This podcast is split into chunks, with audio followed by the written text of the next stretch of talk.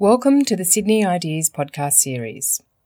Sydney Ideas is the University of Sydney's public events program, providing you with the opportunity to hear leading thinkers from our university and around the world. Enjoy the podcast. It's a really great honour for me to welcome you all on behalf of our school, the School of Social and Political Sciences, and also the broader Faculty of Arts and Social Sciences to this 11th annual Wheelwright Lecture and to introduce our esteemed speaker. So, this annual lecture, the EL or TED Wheelwright Memorial Lecture, there's a picture here of Ted, is held to commemorate the pioneering role that he played in developing the field of political economy in, in Australia more very broadly, but also at, specifically at the University of Sydney. The Department of Political Economy at Sydney is absolutely thriving, and I see it as a pivotal part of our school. And it continues to set agendas both nationally and internationally.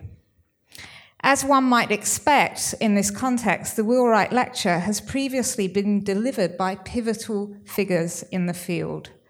This has included Walden Bello, Sheila Dow, Diane Elson, Susan George, Leo Panitch, Erik Olin Wright, and last year, of course, Kathy Gibson. And I'm delighted to say that the lecture tonight continues within, with this tradition with a highly esteemed speaker, Professor, Professor Alfredo Saad Filho, who is Professor of Political Economy at SOAS University of London. I feel like he hardly needs any introduction, but I'll just say a few words about him. He's got degrees um, in economics from the universities of Brasilia and from SOAS. He has worked in universities and research institutions all around the world, including Brazil, Japan, Mozambique, the list seems endless, Switzerland, and the UK.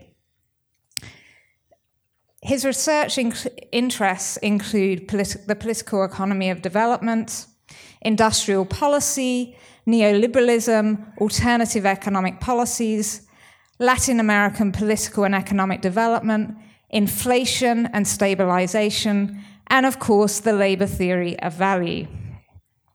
And he's one of the world's leading experts of Marxist economic theory. And he's author, as everyone here probably knows, of the enormously successful Marx's Capital, which is now in its sixth edition.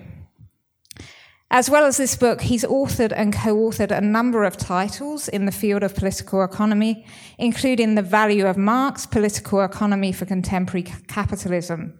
And his most recent co authored book is Brazil Neoliberalism versus Democracy. And he doesn't just produce scholarly works, he's a regu- regular contributor to popular media outlets, in a, um, including key contributions to debates over recent upheavals in Brazil. And of course, he's a founding member of the International Initiative for the Promotion of Political Economy. So we're exceedingly lucky to have him here tonight, and it gives me, gives me great pleasure to invite Alfredo to deliver the Will, Wheelwright Lecture, the title of which is Neoliberalism and the Rising Tide of Authoritarianism. I'm very, very deeply honored uh, to be uh, here. Um, Australian political economy uh, centered in this department um, and uh, following on the footsteps of Ted Wheelwright uh, is one of the most vibrant and most innovative uh, today. It thrives uh, both at the level of theory and at the level of engagement uh, with society, which I think is precisely what uh, Ted Wheelwright would um, like to see. So I'm very, very happy to be um, here speaking in a lecture named after him. Thank you very much. Um, we live in uh, interesting uh, and disturbing uh, political times. Uh, with the election of uh, Donald Trump uh, in the vanguard, straddling the boundary between the unimaginable and the farcical. Trump's combination of media savvy and nationalist populism shows uh, the extent to which disorganized frustration can drive uh, electoral uh, success. And unfortunately, Trump is not an isolated example of the politics of the extreme. We know that in recent times, authoritarian governments have been installed in a wide variety of countries. And the problem that we have then is about the nature of contemporary uh, politics. Uh, one aspect uh, of this is the extent to which these phenomena have common roots uh, in economic factors or maybe other uh, factors. Another aspect of this problem is does this represent something historically uh, unique? Is this capitalism as normal, just stretched and strained by economic crises uh, and by austerity, or is this a new political order that we see uh, emerging? And this is uh, my topic today. So let me start from the conclusion. And my conclusions, my, conclu- my conclusions are four. First is that 2007 saw uh, a severe crisis within neoliberalism that exposed the limits of reliance on finance as the driver of global accumulation. And initially, the crisis was taken by many uh, as a fatal final crisis of neoliberalism, but it proved to be nothing of the sort. Uh, the reproduction of the system of accumulation was actually never threatened by alternatives. And in most respects, a decade later, neoliberalism turns out to be stronger than it was uh, 10 years ago. Second conclusion that is that the policies and practices associated with neoliberalism and financialization have been drawn into question uh, in the wake of the global crisis, and particularly in the domain of ideology, uh, the myth that the growth of finance could sustain economic prosperity forever. That myth was shattered. That is gone. So, after the crisis, what we saw was extensive state intervention launched on an absolutely unprecedented scale to rescue finance, the supposed driver of prosperity. And the state, states did that through the provision of unlimited resources to large financial institutions, and the biggest banks in the world were both taken into public ownership and targeted for bailouts through easy access to funds at minimum uh, interest rates, through emergency asset purchases, and then through quantitative easing. A decade on, uh, what we find is that those responses did not deliver a renewal of economic performance, even on the limited scale that we experienced uh, in the 1990s, much less in the scale of the post war uh, economic uh, boom. And recently, it has been said and widely accepted that the global economy has entered secular stagnation with no end in sight. So, what is it that is going on?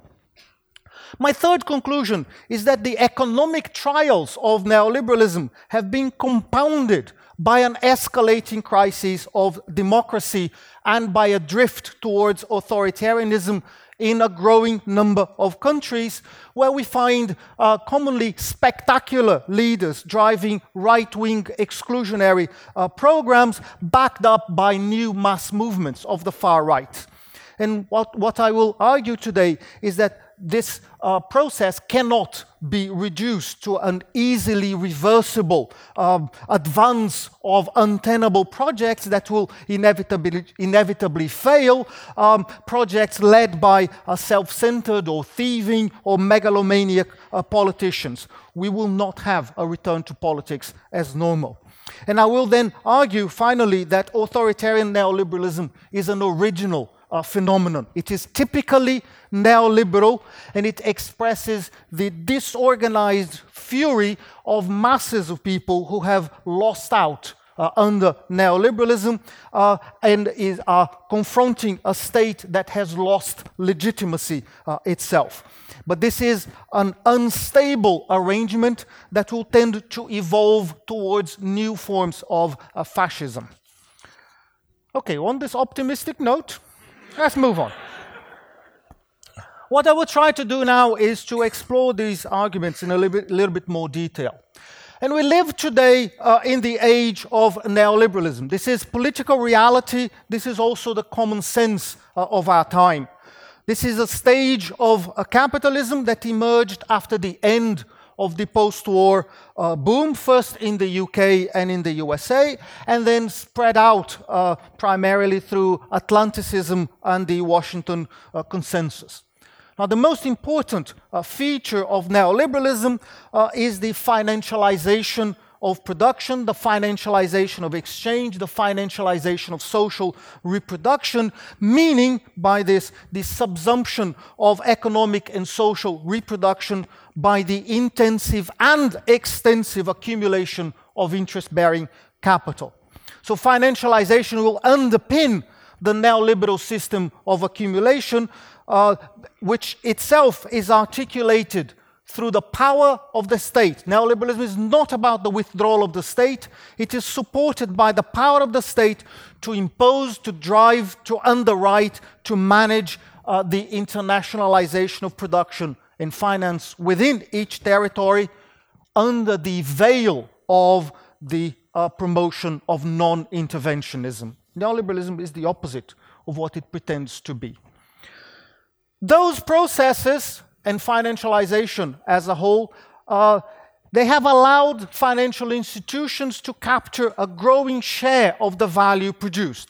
That is, um, the most typical example, the case of the USA, the profits captured by financial institutions jumped from a little over 10% of total profits in the immediate post war period to a peak of 41% of total profits in 2002 those, that share crashed after the crisis, but by 2009 it had already returned to something between 20 and 30% of total profits. Now, finance being an unproductive sector, these are transfers from the non financial sector, and they have led, led to the polarization of incomes under neoliberalism. So, under neoliberalism, uh, financialization has led both to the recovery of profitability after the crises of Keynesianism, but also led to rising inequality in almost every region in the world. Now, this is an interpretation of neoliberalism as a stage of capitalism based on financialization, and it leads to a specific understanding of the transformations in the processes of growth, investment, production, employment, finance, and consumption in the world in which we live.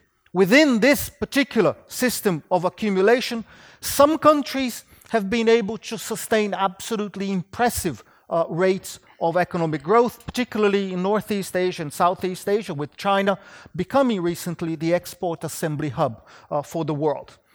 But very, very far from leading uh, to global convergence. What neoliberalism has done is to create new patterns of uneven and combined development where immense prosperity within and across countries and regions have benefited particular strata of the population that are now commonly referred to as the elites, the oligarchs, the top 1%, the, top 0.01%. Their staggering, unprecedented prosperity now coexists with new patterns of poverty and with the reproduction of poverty where poverty already uh, prevailed. So, financialization has driven this restructuring of the global economy and this restructuring of societies uh, around uh, the world, Na- nationally and globally as well. Financialization has also created a tendency towards short termism and a tendency towards speculation as opposed to long term investment in pursuit of productivity uh, growth.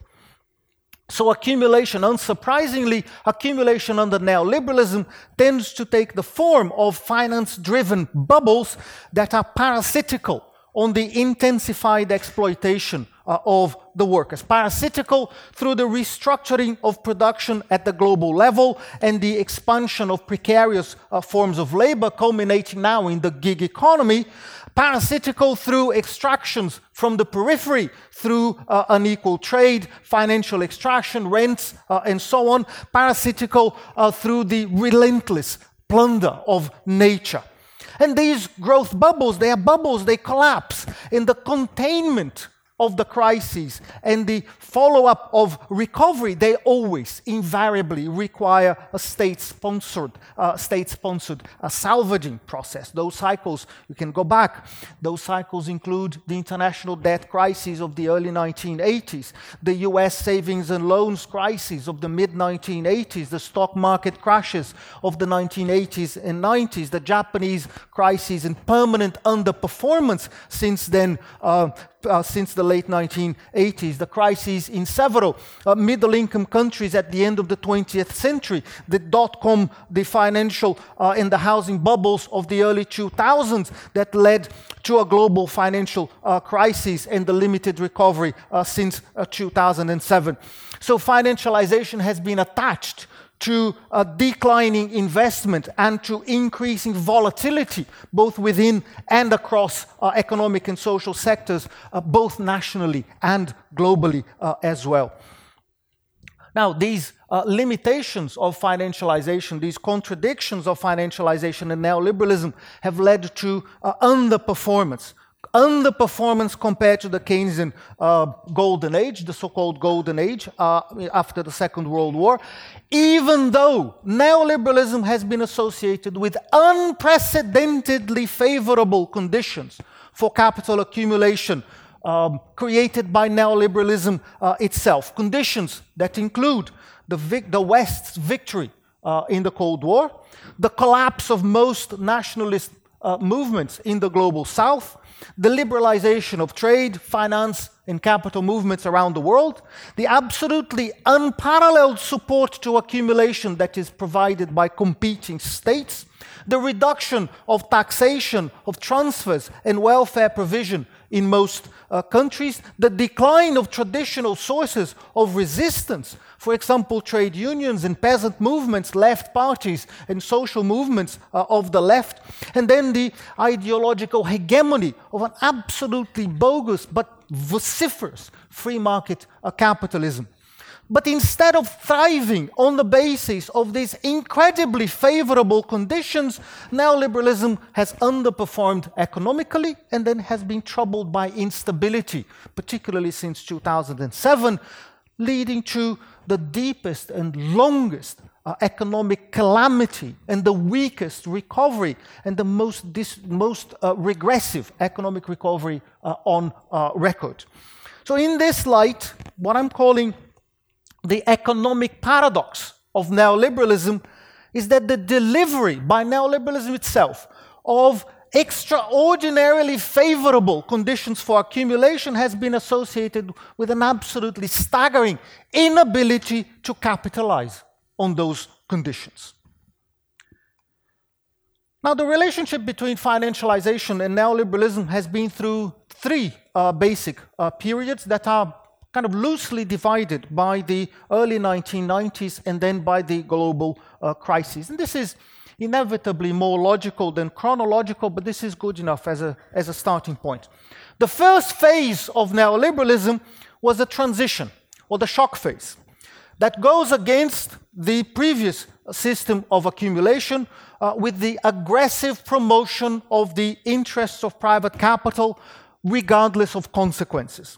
And this trans- transition, almost everywhere, requires intervention by the state, by force, to contain labor, to disorganize the left, to promote the transnational integration of domestic capital and finance, and to put in place the new institutional framework. And this can be illustrated by the military coups in Uruguay, in Chile, and Argentina in the 1970s, then followed more systematically by Thatcherism and Reaganism and their offspring in the advanced economies, and then by structural adjustment in Latin America and sub Saharan Africa since the 1980s, and then by the transitions to capitalism in Eastern Europe in the early 1990s, and this phase closes with the East Asian crisis in the late 1990s.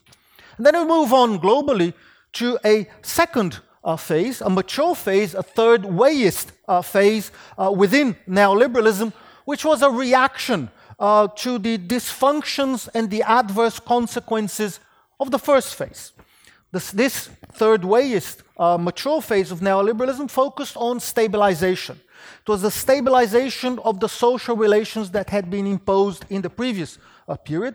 It was about the consolidation and the expansion of the hegemony of finance in economic and in social reproduction.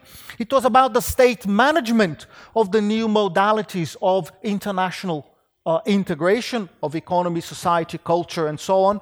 And it was about the rolling out of new uh, neoliberal, specifically neoliberal social policies to manage the deprivations that had been created in the previous phase and to manage the dysfunctions that neoliberalism had unleashed and then to constitute neoliberal subjectivities.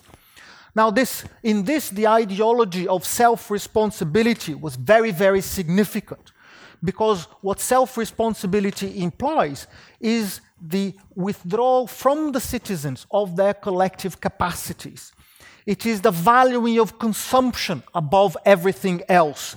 It is the placing of merit, uh, of success, and then burden of failure on the isolated individual. And it is a suggestion that the resolution of every social problem requires the uh, even greater individualization and financialization of social intercourse. So, after the great financial crisis, we then move on to a third period uh, within neoliberalism that is characterized by loss of legitimacy.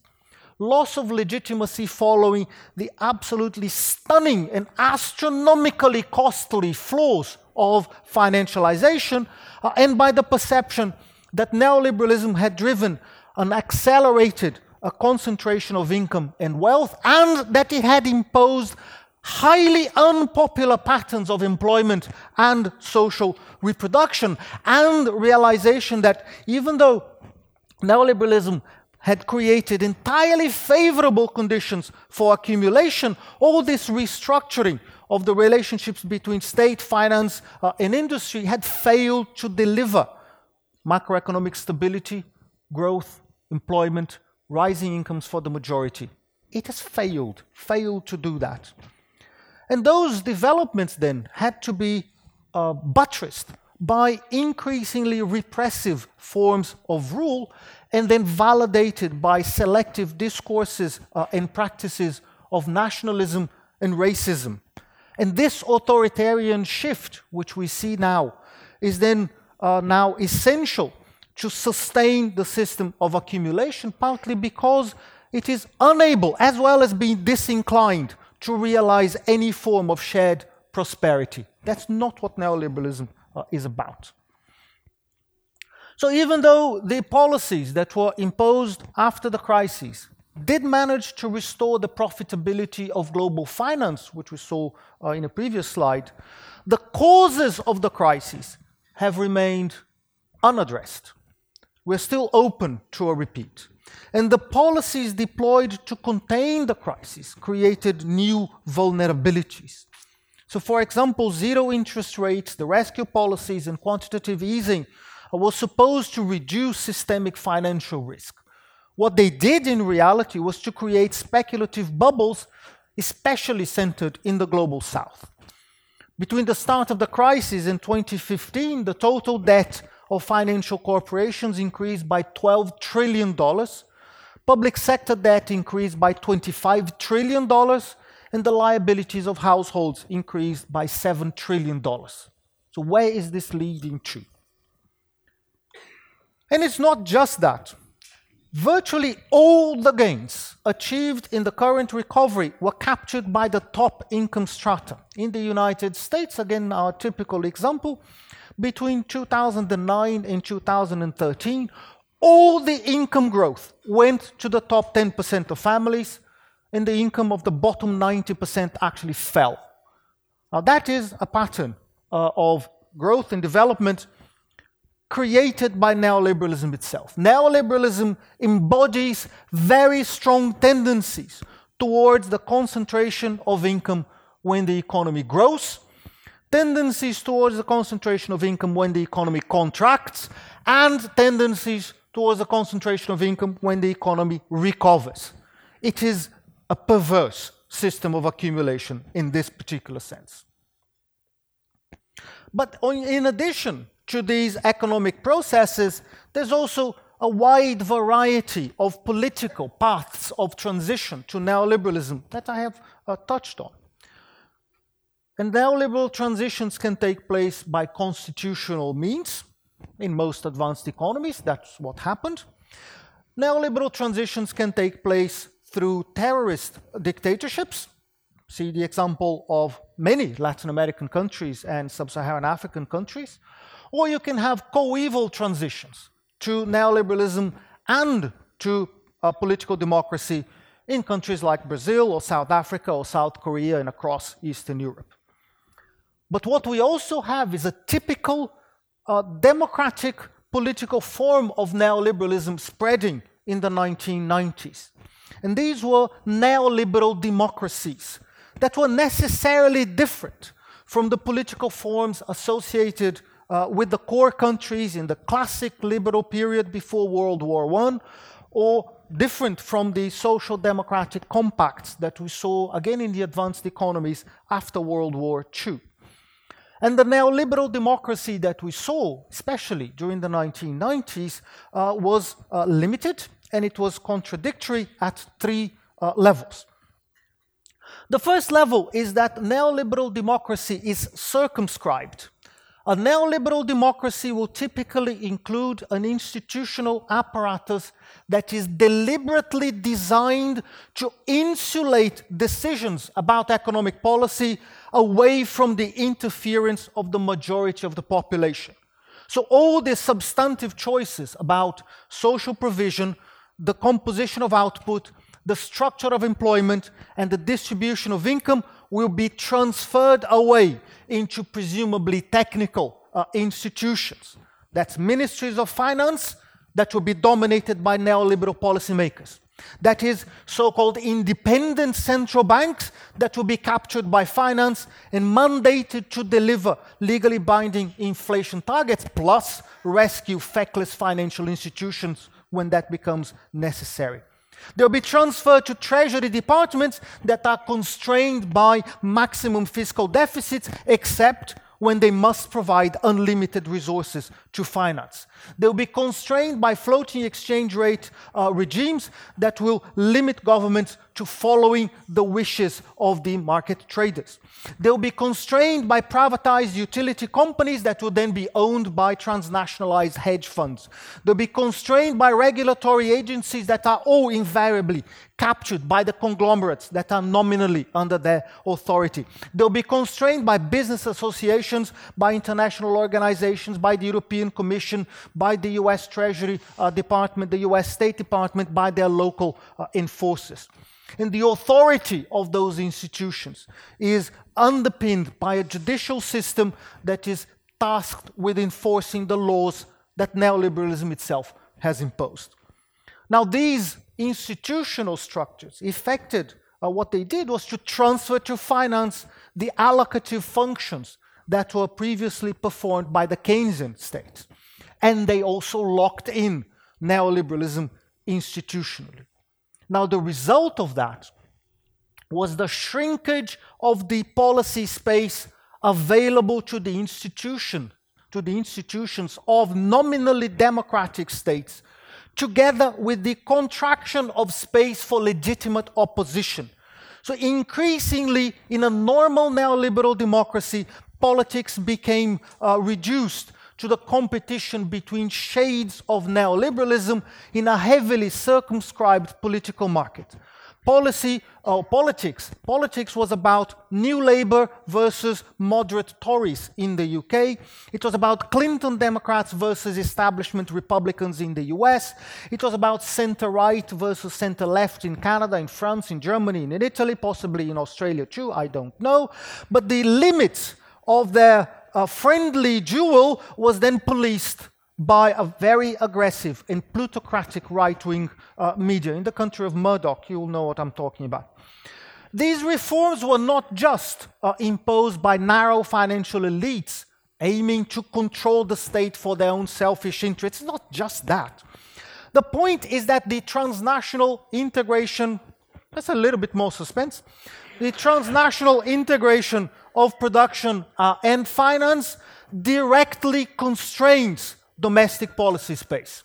When we have globalized production and consumption under the new a form of US imperialism reconstituted after the Vietnam War, then you need to have uh, international uh, legal and policy harmony. You have to have constant negotiations. You need to have policy conditionalities. You need to have treaties, and then you need to drastically limit the scope for variety in modalities of social reproduction.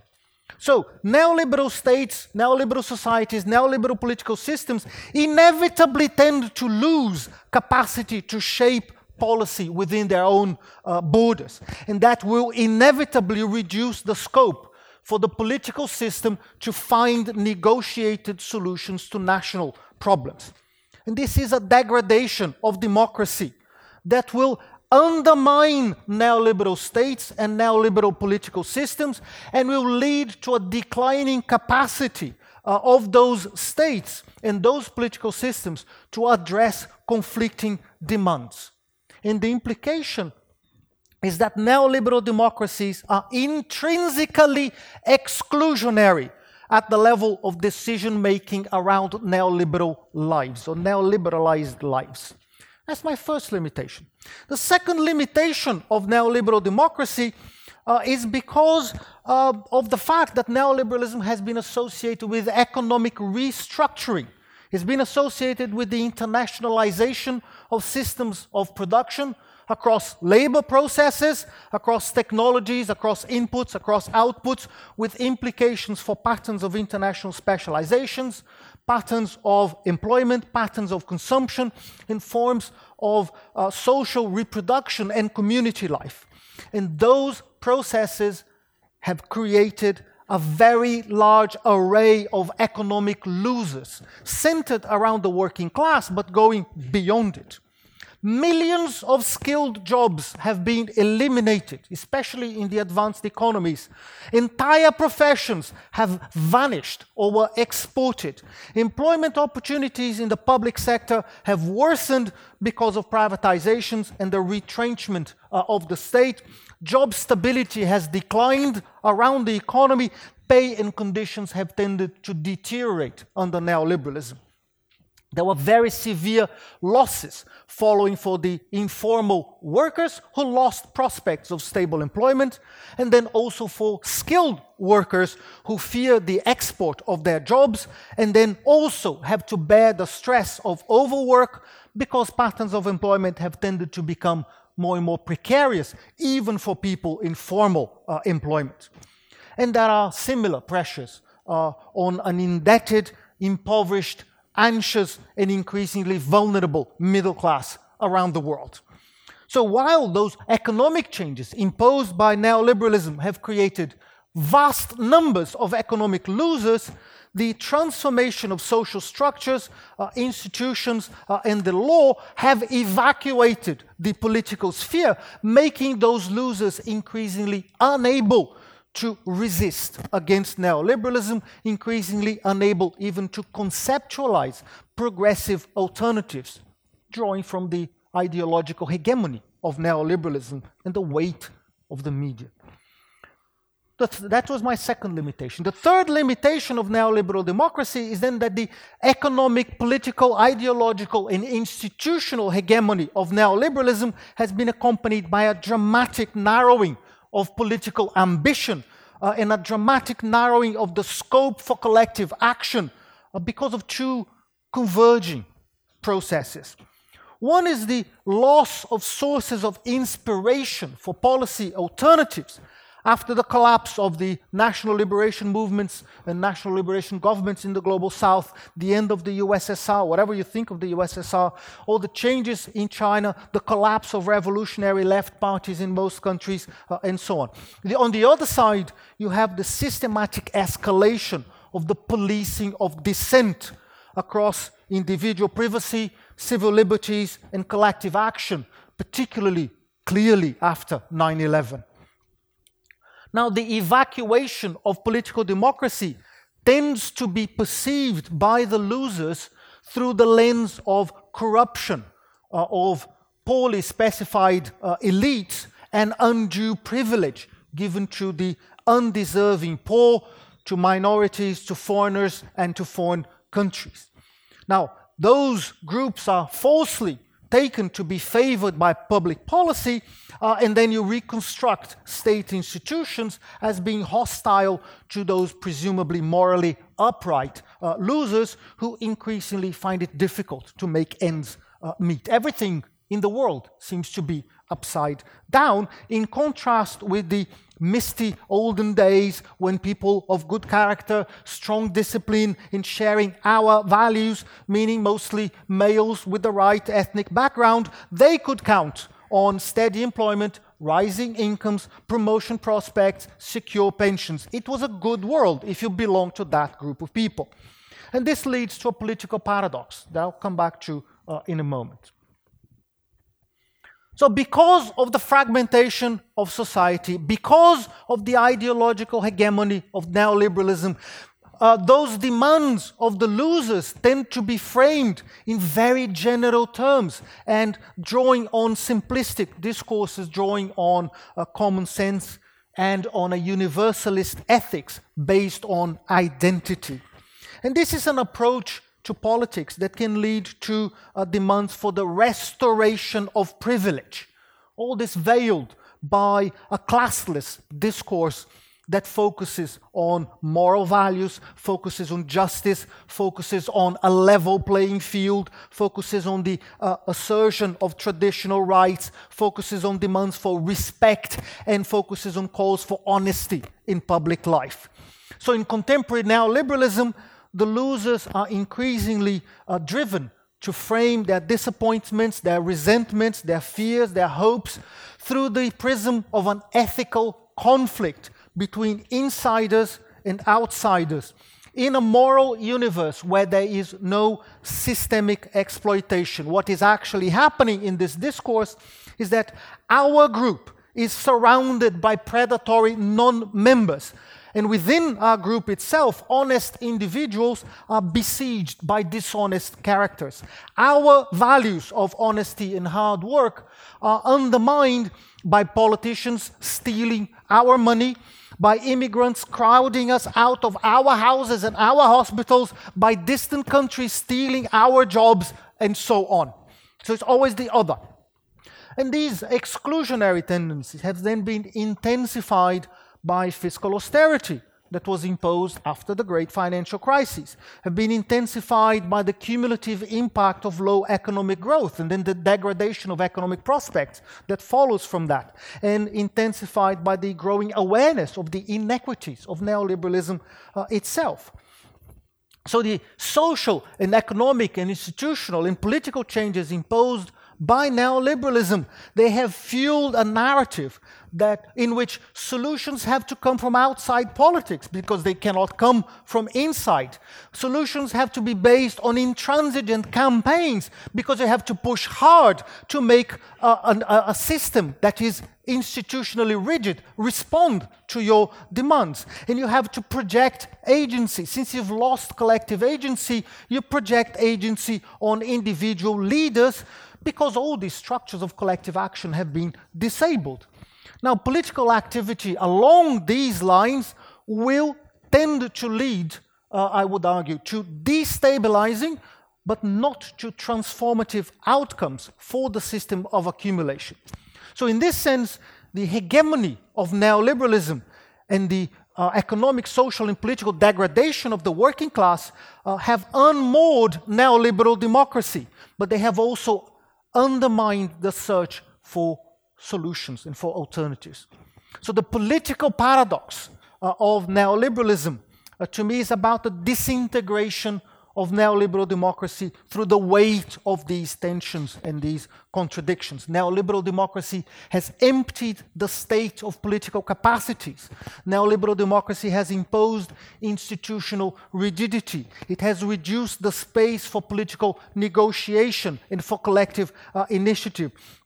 And the consolidation of this perverse political order has eroded its own legitimacy And then the stresses of the global crisis have undermined the ideological hegemony of neoliberalism. This is a political crisis. And those circumstances promoted anti systemic forces dominated by the far right polarized by authoritarian leaders that promise to confront the neoliberal state, promise to confront finance, confront globalization, confront the elites, confront foreigners, and so on. And then, in order to gain the support of the losers, and while at the same time, when they are in power, those leaders will push through policies that lead to the intensification of neoliberalism under the guise of nationalism and a more or less explicit racism. So the political crisis of neoliberalism is about much more than Donald Trump. Trump received less votes than Hillary Clinton. Uh, it's, much, it's about much more than Brexit, uh, because Brexit won at the margin, and there was absolutely no agreement. There could be no agreement about what the vote was for. Um, it is the, the a crisis of neoliberalism, the political crisis, about much more than the authoritarian leaders that are emerging today. What we have now is a systemic crisis of severe consequences, severe implications for the system of accumulation. So the disintegration of neoliberal democracy first became evident when elected governments uh, in the European Union were excluded from office and replaced by so-called non-party technocrats in the Eurozone periphery. And then subsequently, a Greek administration that was elected for its advocacy of unconventional economic strategies was forced to abandon that strategy. And then the malaise reached the core NATO countries. Brexit won in the UK, Donald Trump won in the United States. In France, Marine Le Pen reached the second round of the presidential elections, which were then won by Emmanuel Macron, uh, an unconventional politician leading a new political party completely aligned with neoliberalism. You have nativist uh, populism thriving in Austria and Switzerland and across uh, Scandinavia. If you look at the eastern periphery of the EU, you have a succession of far right politicians uh, prospering on the basis of uh, incredibly exclusionary and xenophobic uh, programs. If you look at the global uh, periphery, you have authoritarian leaders and movements winning elections by fair means or foul in Argentina, in India, in Russia, in Turkey. You look at dissenting governments being ejected from office more or less forcefully in Brazil, Egypt, Honduras, Paraguay, in Thailand, with escalating pressures on Nicaragua and Venezuela. You have policies being pursued by these administrations converging uh, around more or less uh, overtly repressive and racist forms of neoliberalism, justified by unwieldy combinations of national values in the imperatives of austerity. Across Europe, many traditional political parties, especially in the social democratic camp, those parties have split, they have shrunk, they have even imploded completely. But the mainstream conservative parties have been more resilient. It's a very interesting contrast, partly because the mainstream uh, right is more closely aligned with the dominant ideology, so they don't need so many contortions to conform, but also partly because the right is more used to deploying misleading programs and nationalist slogans to remain in power. But even those parties, even those parties have been compelled to triangulate towards uh, increasingly strident nationalist and exclusionary programs because there is a new generation of nationalist parties and neo fascist movements growing and threatening their core vote from the right. So it seems clear that the rise of authoritarian forms of neoliberalism is not a transitory blip that will inevitably fail and then lead to the restoration of normal centrist, third wayist, Blairite, evacuated neoliberal policies. This is also not a marker of the end of neoliberalism, not at all. The rise of authoritarian uh, neoliberal leaders is a symptom of the decomposition of neoliberal democracy. It is uh, the outcome of the restructuring of economies, political systems, institutions of representation, and societies under neoliberalism. And it's evidence of the hijacking of mass discontent by the far right, given the destruction of the left. So there their rise to power, their, promise, their, their prominence is a sign of the emergence of new hegemonic blocs in global neoliberalism. A bloc that is emerging and that is grounded on the vulnerability of those losers to capture by the far right. They can recognize the damage Uh, caused by neoliberalism. They distrust the dysfunctionality of neoliberalism in the political domain, but those losers are led by politicians, by right wing forces, by the media to blame groups at the very bottom of society for the disasters that were created by neoliberalism itself. You have crises of provision of health, education, and housing. It must be the fault of people even poorer than us who are taking what belongs to us. You have crises of deindustrialization, unemployment, de-skilling. It must be the fault of countries even poorer than, than we are. And these views are destructive, uh, destructive of any form of collective uh, identity. But then you cohere again. You can cohere society around the rejection of corruption and in support of nationalism, which is the only permissible form of collective identity under neoliberalism but this easily slides into racism. So the systemic shortcomings, limitations of neoliberalism, they are dislocated towards issues of individual and country level dishonesty. Look at the at Trump's discourse as a clear example. Cheating, this sort of thing. And then the failings of the system of accumulation itself, they are disguised. Neoliberalism then offers people a way to respond to those injuries by reaffirming their innate virtues and their spirit of cohesion. And you use this to support reactionary programs that appeal to common sense and that are fronted by supposedly strong leaders who can talk honestly uh, to you, who can represent the people, and that and who can get things done by force of will, supported by claims of business acumen. How many successful businessmen are now in politics? So, personal strength of character and personal economic success are perceived to be essential to bulldoze through uh, entrenched uh, interests, bulldoze over corrupt politicians, selfish civil servants, captured institutions, all of which undermine our nation and undermine our people, harm our people. Now, those authoritarian neoliberal leaders, they made their way to political power by using clever ploys, by using expensive advertising, through planned agitation, by brute force. All of this aiming to put in place a radical neoliberal program grounded on conservative politics and then using the state to steamroll the opposition. This is, this is not populism. This is not Bonapartism under neoliberal conditions. This is the politics of demagogues. It's the politics of con men, the politics of illusionists who have risen through the opportunistic exploitation of fractures in the neoliberal order. But to their right, to their right stand even more dangerous movements claiming to represent the losers in even more aggressive uh, ways. So the transformation of authoritarian neoliberalism into material force is then the reflex of an increasingly desperate search by the losers for ways to short circuit a political system that is unquestionably jammed, uh, and then to try and secure gains for people who have grown tired of feeling unfairly disadvantaged and losing out to undeserving others that are creeping into their society.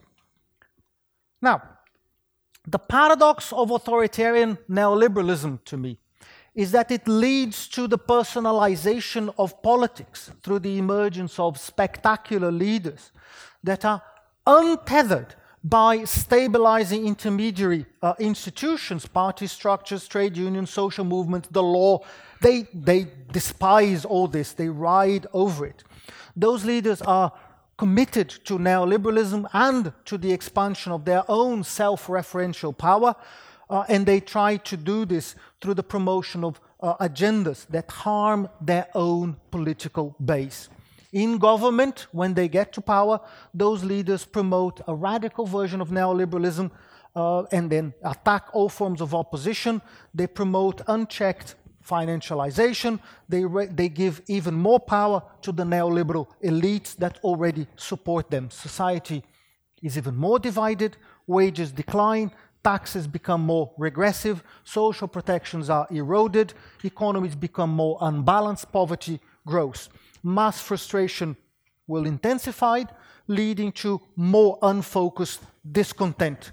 The implication is that authoritarian neoliberalism is intrinsically unstable. It gives greater prominence and greater space to the far right, and as it does this, the politics of neoliberalism are even more steeply corroded from within. Modern forms of fascism follow from that. Let me let me uh, wrap up. Neoliberalism is trapped by three paradoxes today. The economic paradox is that it has created favorable conditions for accumulation, but has shown an absolutely amazing inability to capitalize on that. The political paradox is that the consolidation of neoliberal democracy undermined the political order of neoliberalism and the ideology that legitimized it and led to anti systemic forces dominated by uh, spectacular leaders, the rightward shift of the political spectrum, and the growth of the far right.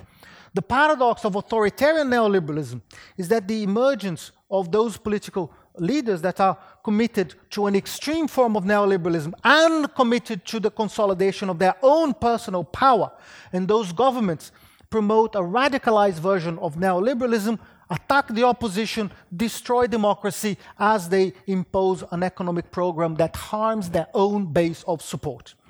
So these are political forms that cannot deliver stability. They are likely to lead to new forms of fascism, uh, which are bound to grow, I think, as neoliberal economies continue to face volatility and political instability. In the absence of a strong left, neoliberalism is likely to enter a long period of crisis politics, um, a new, polit- new with the emergence of political forms that are paradoxically anti-trade in the epoch of globalization. Political forms that are pro-finance when everyone recognizes the damages of financialization, that are anti immigrant in an age of unprecedented human movement, and that are nationalist when you need international policy coordination for capital accumulation to be viable today. But those contradictions, they won't lead to neoliberalism being uh, supplanted by a more progressive uh, system of accumulation. Authoritarian neoliberalism is an original phenomenon. It has not emerged to shield capitalism against the rise of the left uh, in a period of much smaller integration of production, like fascism did in the 1930s. This is a form of authoritarianism that is typically neoliberal. It expresses the co option of the disorganized fury of millions of losers under neoliberalism in circumstances of an evacuated democracy and then confronting a state apparatus that has lost legitimacy as the kind of potential bearer of improvements in social cohesion. No one cares about that anymore. In the short term, the rise of those authoritarian leaders uh, in authoritarian neoliberalism uh, in general, uh, this comes from the degradation of economies, societies, and political systems by the global financial crisis, and then its additional degradation because of the containment strategies through fiscal austerity and the intensification of financialization. In the longer term, we have contradictions in the restructuring of production, social reproduction, and structures of political representation under neoliberalism. If you do not have systemic rivals at home or abroad, neoliberal authoritarianism will focus on attacking the weak, attacking immigrants, attacking refugees, attacking the undeserving poor, attacking women, and so on, under the guise of addressing corruption and undue privilege. So, how do we address those regressive features, instabilities, limitations? In some sectors of the left, there remains the illusion that some form of return to Keynesianism can restore more favorable economic and social conditions today. But this would be um, a very limited effort because it would not touch on the determinants of long term economic performance and the dynamics of the global economy under neoliberalism, which is what we have today. I think alternative programs have to draw, uh, first of all, on traditional left concerns with equality, with improved distributional outcomes, and with the promotion of collectivity in the workplace and in society. They have to draw on the recognition that neoliberalism has demonstrated that it is resilient in practice and in the realm of ideas. And we need to overcome it, but this is a very ambitious task that includes but goes beyond uh, electoral uh, strategies and even changes in social policy or industrial policy or financial policy or monetary policy. And then to transcend neoliberalism, we need to recompose the working class politically. And the way I think I would suggest to do this is through uh, the convergence of struggles around the expansion and radicalization of political and economic democracy. And the way to make this operational, I suggest again, is through an immediate program of decommodification and definancialization of social reproduction, focusing on health, on transport, on housing, uh, and so on. There are very compelling um, imperatives applying to the environment, to industrial policy, to energy policy, etc. And this will come uh, in the realm of interventionist uh, policy making confronting uh, neoliberalism. The point is to open up a debate around alternative policies and then bring in mobilization around the challenges to the power of finance to organize and run our society.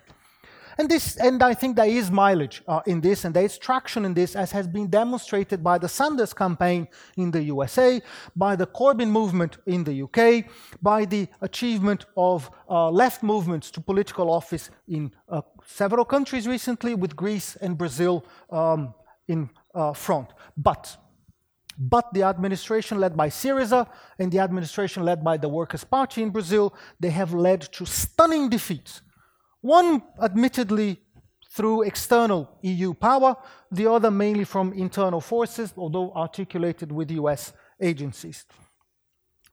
This is a difficult challenge, but the economic and political crises of neoliberalism are unique historical circumstances with very grave implications for the left, but also offering new opportunities for renewal, uh, for influence, and for progress. Neoliberalism if we look back historically, neoliberalism has never been so unstable, and its hegemony has never been so brittle. But it is for the left to mount an ambitious challenge on the basis of a profound critique of the uh, ambitious uh, agenda of neoliberalism with an equally ambitious agenda of the left to restructure society in a more progressive way. Thanks very much.